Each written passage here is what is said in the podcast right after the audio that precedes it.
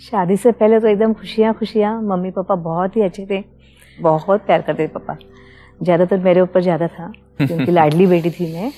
Experience तो मीठे बोल तो छो, छोड़ ही दो आप। बस ज़ोर से आवाज़ करके डराना तो थोड़ा भी कुछ बोलते थे ऐसे में एकदम ही हो जाते। वो एंजॉय करते थे वो। पति ने तो शा, शादी के तुरंत बाद बता दिया कि मुझे एज ए हस्बैंड कुछ पूछना नहीं है। कहाँ जाते हो कितना कमाते हो क्यों नहीं आते क्या करते हो? शादी करके लाए हूँ इस घर में रहना है नहीं रहना है आपका मर्ज़ी। तो मैं खुश हो गई मैं बोली अरे वाह इतना सत्यवादी आदमी है मुझे मिला। बोलते हैं ना एकदम वो इसमें रहते हैं ना हम लोग उस यंग एज में। पिक्चर स्टोरी बोलते हैं ना ऐसे एकदम अरे वाह सच बोला ये वो सब। मैं खुश हो गई थी। लेकिन एक्चुअली कहानियाँ में अलग रहता है। एक्चुअली जो हम सहन करते थे अभी बहुत रियल लाइफ में अलग होता है। उनका तो पहला तो वही रहता था गुस्सा से एक ही बार उनके मुँह से गंदी गालियाँ और हाथ ही उठता था उनके पास। छोटी से छोटी चीज़ कभी समझ में नहीं आता था कि अभी क्या होने वाला है। तो एक बार ऐसे कुछ चावल में चेंज हुआ था कि उनको जो चावल पसंद है वो नहीं बनाते हुए हमने दूसरा बनाया खाना उनको परोसा फटाक सा के उन्होंने मुझे एक ज़ोर से थप्पड़ दिया बच्ची थी मेरे हाथ में। तुरंत नीचे मेरे हाथ से गिर गई। ये तो एक एग्ज़ाम्पल है ऐसे तो बहुत सारे पूरा बीस साल की ज़िंदगी में हर एक दो नया नया एग्जाम्पल्स मैंने देखे उसके। एक तो रेस्ट्रिक्शंस तो बहुत थे बाजू में किसी के साथ बात नहीं करने का बाहर खड़ा नहीं देने का कहाँ जाने का नहीं हंसने का नहीं बोलने का नहीं टीवी नहीं देखने का कभी ऑफ़िस निकली तो उसके मन में है नहीं जाना नहीं जाना चलो बैठ जाओ घर में प्रॉविडेंट फंड ऑफ़िस में। तो सरकारी नौकरी थी आपकी? सरकारी नौकरी थी। तो वो तो पैसे दे कुछ देता ही नहीं था वो बोलता था मैं पैसा देने वाला नहीं है जो मैं देगा मेरी इच्छा मैं दूँगा। तो मेरी पूरी सैलरी मेरी ननन लेती थी वो घर चलाती थी सास बीमार रहती थी इसलिए। तो एक दिन एक बोलते बोलते ऐसे किसी से मेरे घर में मालूम पड़ा तो भाई एक दिन आया तो आके उसने मेरे को बोला, नीचे आ जा। नीचे गई, दादा ने मुझे पैसे दिए, पैसे लेके मैं आई, घर में आने के बाद सीधा बोलता है कि, तेरे यार के साथ मिलने को गई थी क्या? उसके साथ क्या करने को गई थी? तो मैं बोली, अरे मेरा भाई है, भाई हुआ तो क्या हो गया वो तो पुरुष है। तो फिर वहाँ बोलता है, तू किसी का नाम नहीं लेगी, मैके का नहीं, कोई तेरे घर में आएगा नहीं, कोई तेरे से बात नहीं करेगा।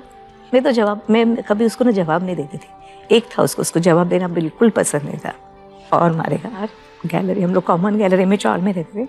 रात रात भर मुझे बाहर रखते थे।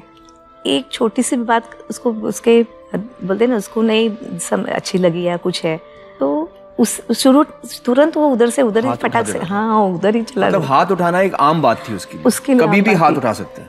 उसके लिए रीजन नहीं चाहिए था उसको। दूसरे दिन नॉर्मल हो जाता था। ये हो गई ना हाँ किया मैंने उसमें क्या गलती है? मैं आदमी है उसका। मेरी औरतें में मार डालेगा कुछ भी करेगा।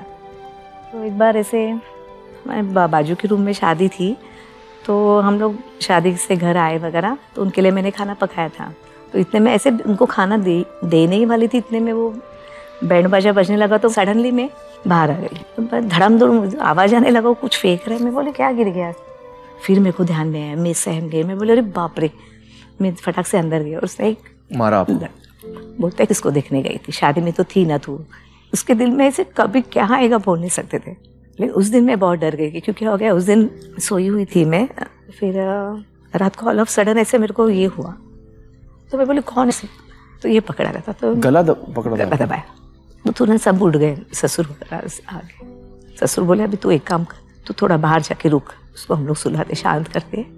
दूसरे दिन सुबह मुझे बोला अभी तू निकल यहाँ से। तो आज तो को छोड़ने नहीं है। पुलिस स्टेशन में जाके एनसी करा।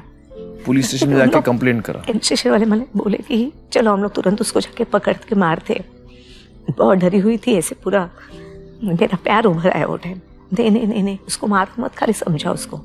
एक्चुअली ऐसा लगता उसको बार एक बार मार पड़ती ना उसको तो शायद मालूम पड़ता कि मारता क्या होते फिर उस दिन मैं सीधी मेरे माँ के पास चली गई। फिर माफ़ी वगैरह मांगी कि ऐसे वापस दोबारा वो नहीं करेगा। वापस चले मैं वहाँ पे। ऐसे नहीं कि जहाँ स्टॉप लास्ट तक जब तक मैं थी तब तक तो स्टॉप हुआ ही नहीं।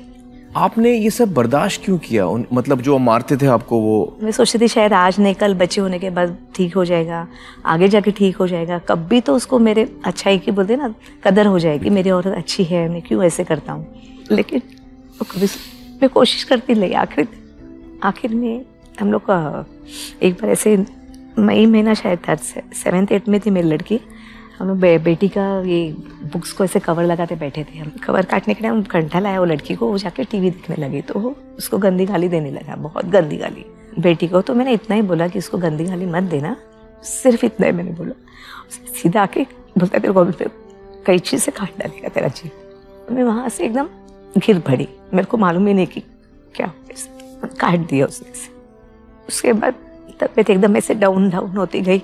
भूलना भी बंद हो गए से डर से कि डर से। कि नहीं बोल सकते। बाद में फिर हिंदुजा में मुझे एडमिट किया उधर मुझे मेजर अटैक था वो। ब्रेकडाउन था एक किस्म से। टोटली ब्रेकडाउन था। फिर उस टाइम मैंने भी सोचा ये लास्ट ये है। बाहर निकली फिर डाइवोर्स के लिए अप्लाई किया। बोला कुछ नहीं देगा तुझे मतलब कुछ नहीं चाहिए मुझे।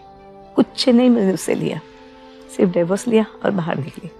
ये नहीं होना चाहिए। एक्चुअली मैंने की बहुत गलती की। उसको मैंने उसको सपोर्ट किया। एक्चुअली बोलते ना, गुना सहन करने वाला गुनेगार है, वो सच बात है। मैंने उसको गुना करने के लिए और आगे आगे बढ़ाया। बाहर निकलना चाहिए ना, जब भी ज़्यादा ज़्यादा होते जाता है। हाँ मारे बाहर निकलो। दुनिया में बहुत सा ऐसे है कि हम इंडिपेंडेंटली आप जी सकते हो। समाज समाज समाज, लेकिन ऐसे वक्त आता है कि कोई किसी का नहीं रहता है। बहुत मुश्किल से ज़िंदगी मिलती है। उसको गंवाना नहीं चाहिए। आजकल मैं कविता लिखती हूँ बच्चों को पढ़ाती हूँ। इसके अलावा छोटे मोटे लेख लिखती हूँ पेपर में। जर्नलिज्म का काम किया है मैंने। जी हाँ। और उसमें फ़र्स्ट क्लास आई सिक्सटी सेवन मार्क मुझे फ़र्स्ट टाइम हुआ वही ज़िंदगी और बहुत लंबी है। ये गया वो कुछ नहीं था। सोलह साल क्या है? अभी तो बहुत सारी ज़िंदगी पड़ी है फिर।